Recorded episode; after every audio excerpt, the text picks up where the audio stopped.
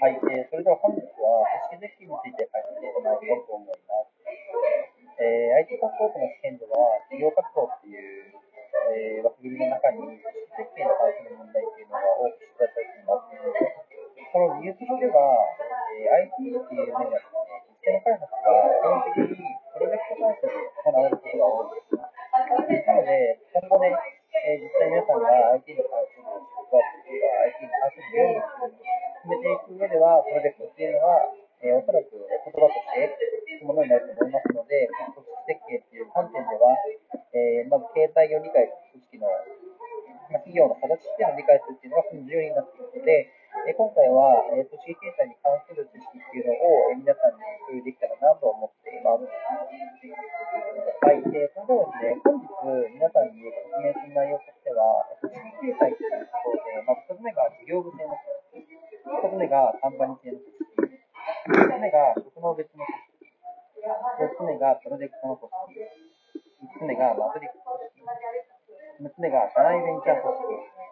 7つ目がネットワーク組織。この7つになっています。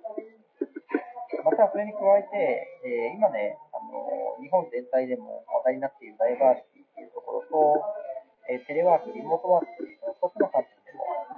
えー、皆さん、えー、試験に出題される用語について解説していければなと思っております。はい、えー、では、まず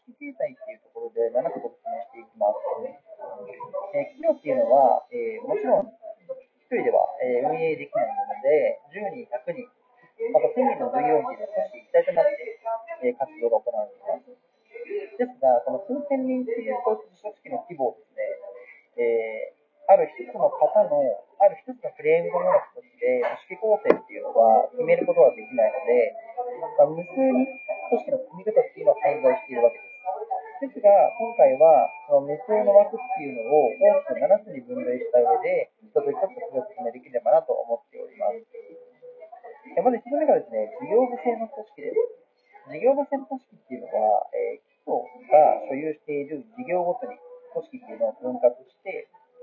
えその事業部ごとに独立的に業務を行う。これが事業部制の組織です。これは企業の中で事業部っていうのが利益責任を負うことになるので、えー、とてもあの企業としては利益を上げやすい。利益を上げる上で、その権利っていうのを事業部ごとに移譲していくことができるっていう上では、とても分かりやすい、えー、組織の形態になります。で、この事業部っていうのはですね、その分類の仕方なんですが、まあ、例えば製品の種類だったり、担当の地域、まあ、顧客のセグメントなどっていう、このこれらの単位で分割されることが多いです。はい、では次、カンパリ性の組織について見ていきたいと思います。はい、カンパリ性の組織では、先ほどご説明した事業部性の組織の、えっと、各事業部っていうのを分子化して、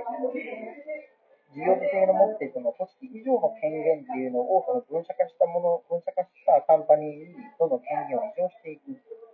これがカンパニー系の組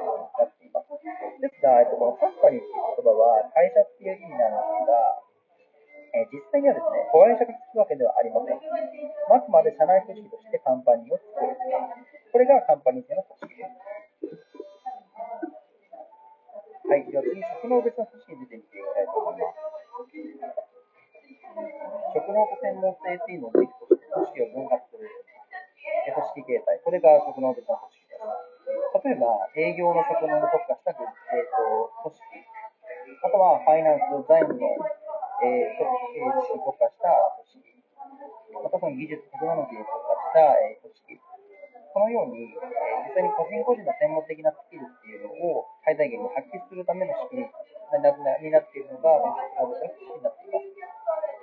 個人個人がですね、あのパフォーマンスを高めることができるという観点では、まあ、知識と経験っていうのを各組織が加えられて、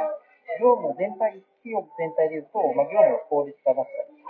えー、生産性の向上っていうのを図ることができる。これが職の別組織になっています。別つ目がプロジェクト組織プロジェクト組織では、複数のメンバーが有機的な、えー、業務ごとにですね、組織メンバーと配置をして、各チームごとに業務を行う。これがプロジェクト組織になっています。簡単に言うと、会社の中にプロジェクト A、プロジェクト B、プロジェクト C のように、まあ、プロジェクトごとにメンバーっていうのが決められている組織形態になります。まあ、よくあの IT コンサルティングだったりとか、えーと、IT のベンダーはですね、システム開発でプロジェクト単位でチームが区切られていることが多いので、まあ、IT に従事している方は、このプロジェクト組織がの、えー、と会社に属している方が多いのではないかなと思います。次は、マトリックスの組織です。マトリックス組織っていうのは、事業部性、職能力、プロジェクトなど、組織の構造っていうのはマトリックス上にしてですね、あの複数の組織形態を混ぜ合わせている組織形態のことです。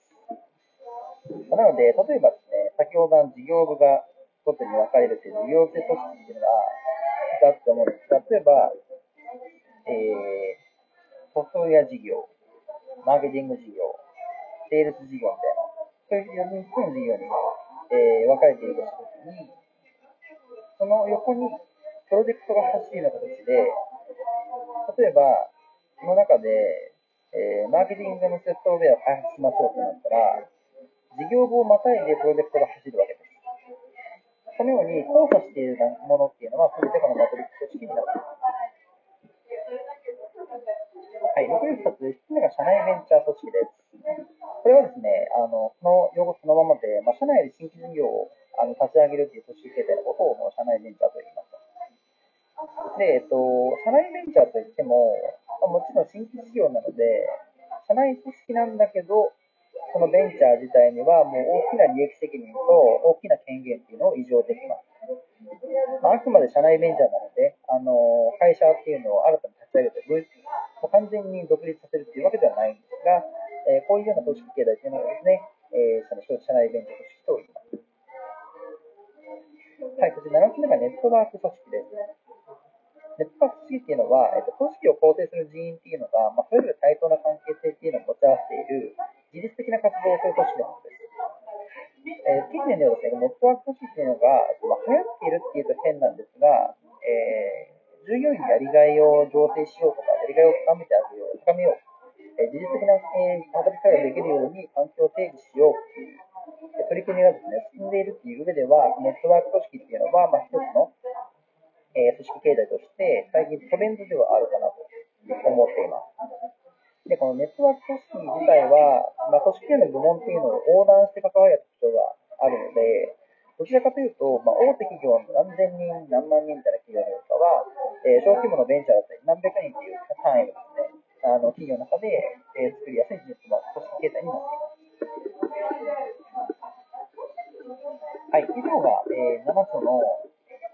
組織形態でした。1つが事業部ですカンパニー形態職能別組織、プロジェクト組織、マトリックス組織、社内ベンチャー組織、ネットワーク組織。この組織形態について解説しましたが、1つ目として、ダイバーシティ、常にテレワーク、リモートワークというところ、この2つのところも解説していきます。では、まずダイバーシティとは何かという観点ですけど、ダイバーシティというのは、性別、年齢、国籍、経験などのさま、まな個性っていうのを記述していて、これは多様性っていうふうに日本語では訳されます。現状国際化っていう上で、このグローバリゼーションが進行する中で、まあ、異なる文化だったり生活背景っていうのを理解しながら働くことって重要だよねっていう視点から生まれた価値観なので、これはもちろん私皆さんのあの社会人としてビジネス上でも、えー、いろんな、ね、バックグラウンドを持った人々と仕事をすることが多いと思います。まあ、例えば、えー、システムベンダーが、えー、外国の方だったりするときっていうのは、もちろん価値観も文化も違うので、ここで認識の違いって生まれやすいんですが、まあ、その時はダイバーシティをきちんと把握した上で、えー、きちんとえバックグラウンドを理解して、尊重しつつ仕事していきましょうね。その一つの観点がダイバーシティということです。そして、このように、この経営上、医療運営上の、また業務遂行上の多様性を管理することっていうのを、ダイバーシティマネジメントと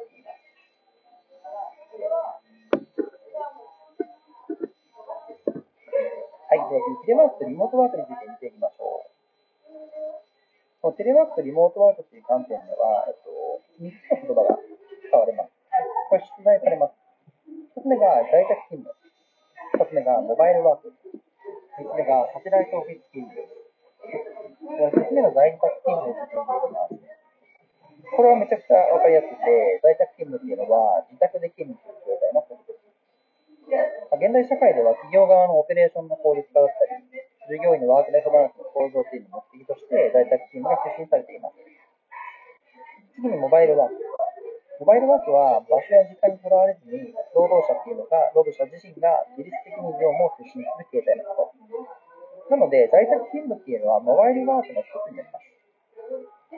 ですが、在宅勤務だけは、えっと、自宅で勤務する形態なんですが、まあ、例えば、カフェで仕事をしたいというところも、えー、モバイルワークの一つになっていて、まあ、在宅勤務と区別されている出勤務の形態になっています。3つが、3つがサテライトオフィス勤務になります。サテライトオフィス勤務っていうのは、えーまあ、企業のオフィス、本社とかとは、地理的に離れた別のオフィスで業務を行うこと、これをサテライトオフィスって言います。例えば、本社は東京にあるんだけど、私は今神奈川に時は、その会社自体がですね、所有している本社ではないオフィスだったりとか、レンタルオフィスっていうのを従業員が利用できますよっていうふうに制度上作ることで、従業員が自らテレワーク環境を用意する必要がなく、そのまま仕事を遂行できるという利点があります。また企業が所有しているオフィスなので、えー、まあ、情報が漏洩したりとかっていう懸念がないという面では、サテライトオフィス勤務っていうのは、現在、注目を浴びている一つの研究者になります。このように、えー、日本自身が抱えている、日本の企業自体が抱えている、まあ、経営上の困難っていうのが一つ、例えば、まあ、従業員の労務管理って大変だよねっていうところがですね、えー、東京テレワークリモートワークを推進する上での一つの課題となっているんですが、まあ、特にテレワークになると働かない人間もいるんじゃないかという話になって、稼働率だったりとか、労働生産性というのを上げられるんですが、これらはですね、今後テレワーク、リモートワークを推進する上での、まあ、一つの懸念点になっていくと考えられている状況です。はい、えー、本日は一旦ですね、まあ、組織設計に関する3つの要素、組織形態、そしてダイバーシティ、そしてリモートワークとテレワークというところで、まあ、皆さんの働き方みたいなところまでですね、解説することができました。えー、次は、えー、業務に関する知識っていうのを解説していきますので、ぜひね、あの、次の音声も聞いていただければと思います。そして皆さんご質問がありましたら、えー、スレッドに、チャットの方